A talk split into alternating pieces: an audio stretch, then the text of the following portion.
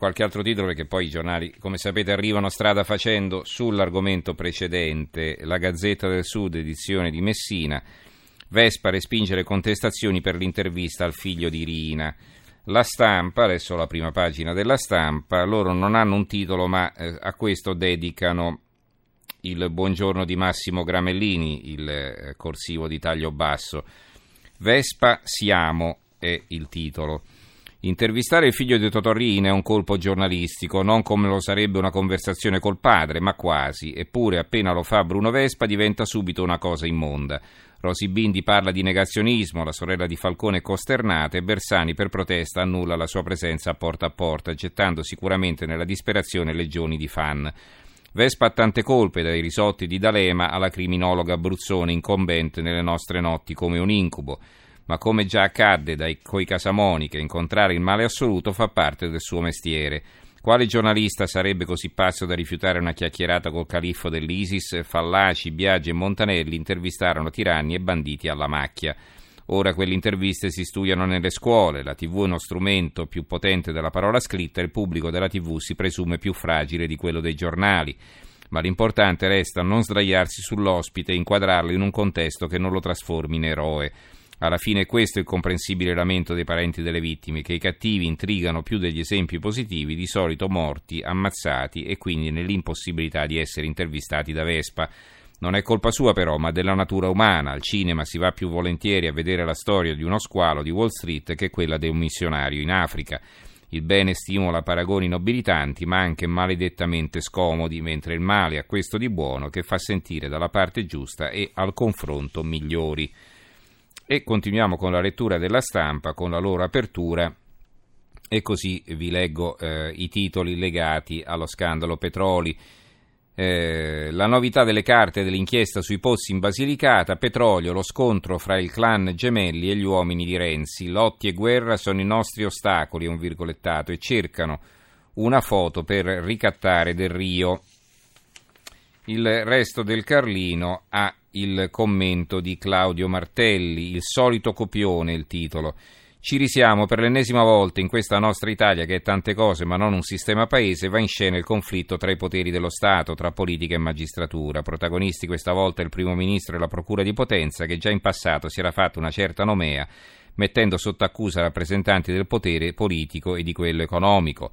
La nuova inchiesta, che ha già portato a numerosi arresti e alle dimissioni di un ministro, sembra il sequel della precedente. Al centro i giacimenti di petrolio del nostro sud e il loro sfruttamento da parte di colossi dell'energia come Eni e Total.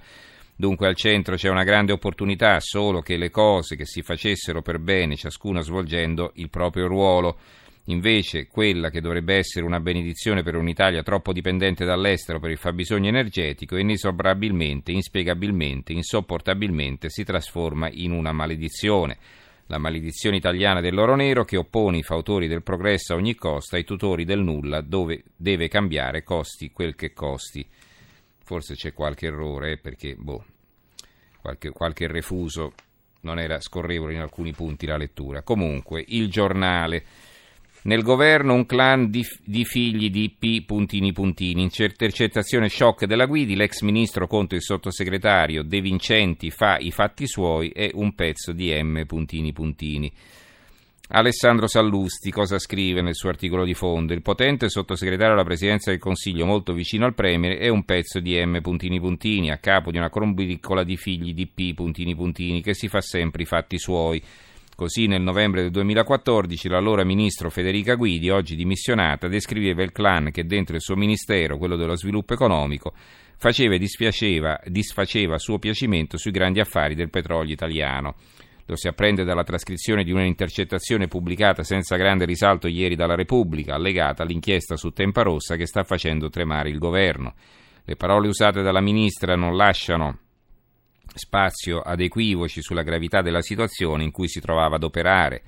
Quelli con eventuali riflessi giudiziari li lasciamo ai magistrati, quelli politici richiedono più di una spiegazione, perché non è bello il solo sospetto che un comitato d'affari di figli di una buona donna governasse uno dei settori strategici dello Stato. Parliamo tra l'altro di persone che in questo momento sono al loro posto con pieni poteri, ben protetti dal duo Renzi-Boschi che pensa di distrarci lanciando la bizzarra promessa di regalare 80 euro ai pensionati. Il Fatto Quotidiano, la loro apertura. Padoan l'ha messo lì la cricca del petrolio, è un virgolettato. Chi lo dice questo l'ha detto la Guidi. La Guidi intercettata, l'ex ministro oggi sentita dai magistrati, si sfoga con il suo compagno. L'hanno voluto quelli del quartierino, poi tira in ballo anche la Finocchiaro.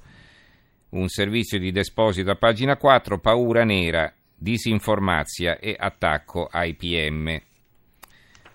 Libero a centropagina, c'è una foto di Maria Elena Boschi a porta a porta. Eh, per un italiano su due deve dimettersi. L'inchiesta sul petrolio travolge Boschi e compagni. Le accuse della guiglia al telefono, De Vincenti e un pezzo di M. Puntini Puntini. Padoan è stato messo lì dal quartierino. E poi un servizio di Franco Bechis. Volevano fregarci, li abbiamo premiati. Dalla Libia a Taranto, autogol total. Il manifesto, scandalo Lucano, Renzi affonda la sfiducia delle opposizioni. Eh, l'unità inchiesta petrolio, oggi sarà sentita Federica Guidi, ex ministra, chiarirò tutto, l'amministratore dell'Eni Descalzi, noi siamo in regola. La Sicilia volevo, voleva imboscare il petrolio Lucano nel porto di Augusta, la strategia di Gemelli, Gianluca Gemelli, il fidanzato della Guidi, l'ex fidanzato, perché adesso hanno divorziato dal loro fidanzamento. La Gazzetta del Mezzogiorno, petrolio, la versione Guidi, la procura non si indaga per disastro ambientale, caso tumori e caos. Quindi la procura non indaga per disastro ambientale. Eh. L'inchiesta Lucana, oggi l'ex ministro dello sviluppo davanti ai PM di Potenza, il 19 aprile si voterà la mozione di sfiducia. I soldi del greggio in Basilicata, spreco milionario. Cioè sono arrivati tantissimi soldi che non si sa bene che fine abbiano fatto, chi se li è mangiati in definitiva. Il tempo. Il tempo, il quartierino romano puntava al Quirinale, le intercettazioni di Potenza nelle carte i nomi della Finocchiara, un indagato sponsorizzato da Padoan. Il secolo XIX, la loro apertura e i ricatti del clan Gemelli, così il compagno di Guidi attaccava Del Rio e gli uomini di Renzi, oggi l'ex ministra davanti ai PM, nelle carte gli scontri con il resto del governo. E andiamo alla lettura di altri titoli, quelli che riguardano, eh, quelli che, eh, riguardano invece la visita di eh, Renzi a, Bagno, a Napoli che sapete è stata pesantemente contestata dai centri sociali, ma non solo, come sentirete, perché sentite qua il mattino ed è l'unico che mi pare dia questa notizia. Allora, intanto va bene, avevano Renzi in studio, eh, in redazione, chiedo scusa, Renzi Bagnoli rinascerà in tre anni, bonifica da 272 milioni via tutta la colmata, Napoli partita aperta per il PD, Bassolino ci aiuti. Quindi un'intervista a tutto campo a Renzi che occupa le pagine 2 e 3. Il Premier al forum del mattino, poi in cabina di regia, noi più forti degli insulti, trivelle, la cultura, la cultura anti-industriale fa male al sud. Vi dicevo che la novità che ha solo il mattino, e cominciamo dal mattino proprio per questo, il titolo a centropagina sugli incidenti non è come quello degli altri giornali, che ne so, eh, contestato Renzi, eccetera, no gli assessori al corteo, poi gli scontri, un pomeriggio di guerriglia sul lungomare, 14 agenti feriti, De Magistris sotto accusa. Perché?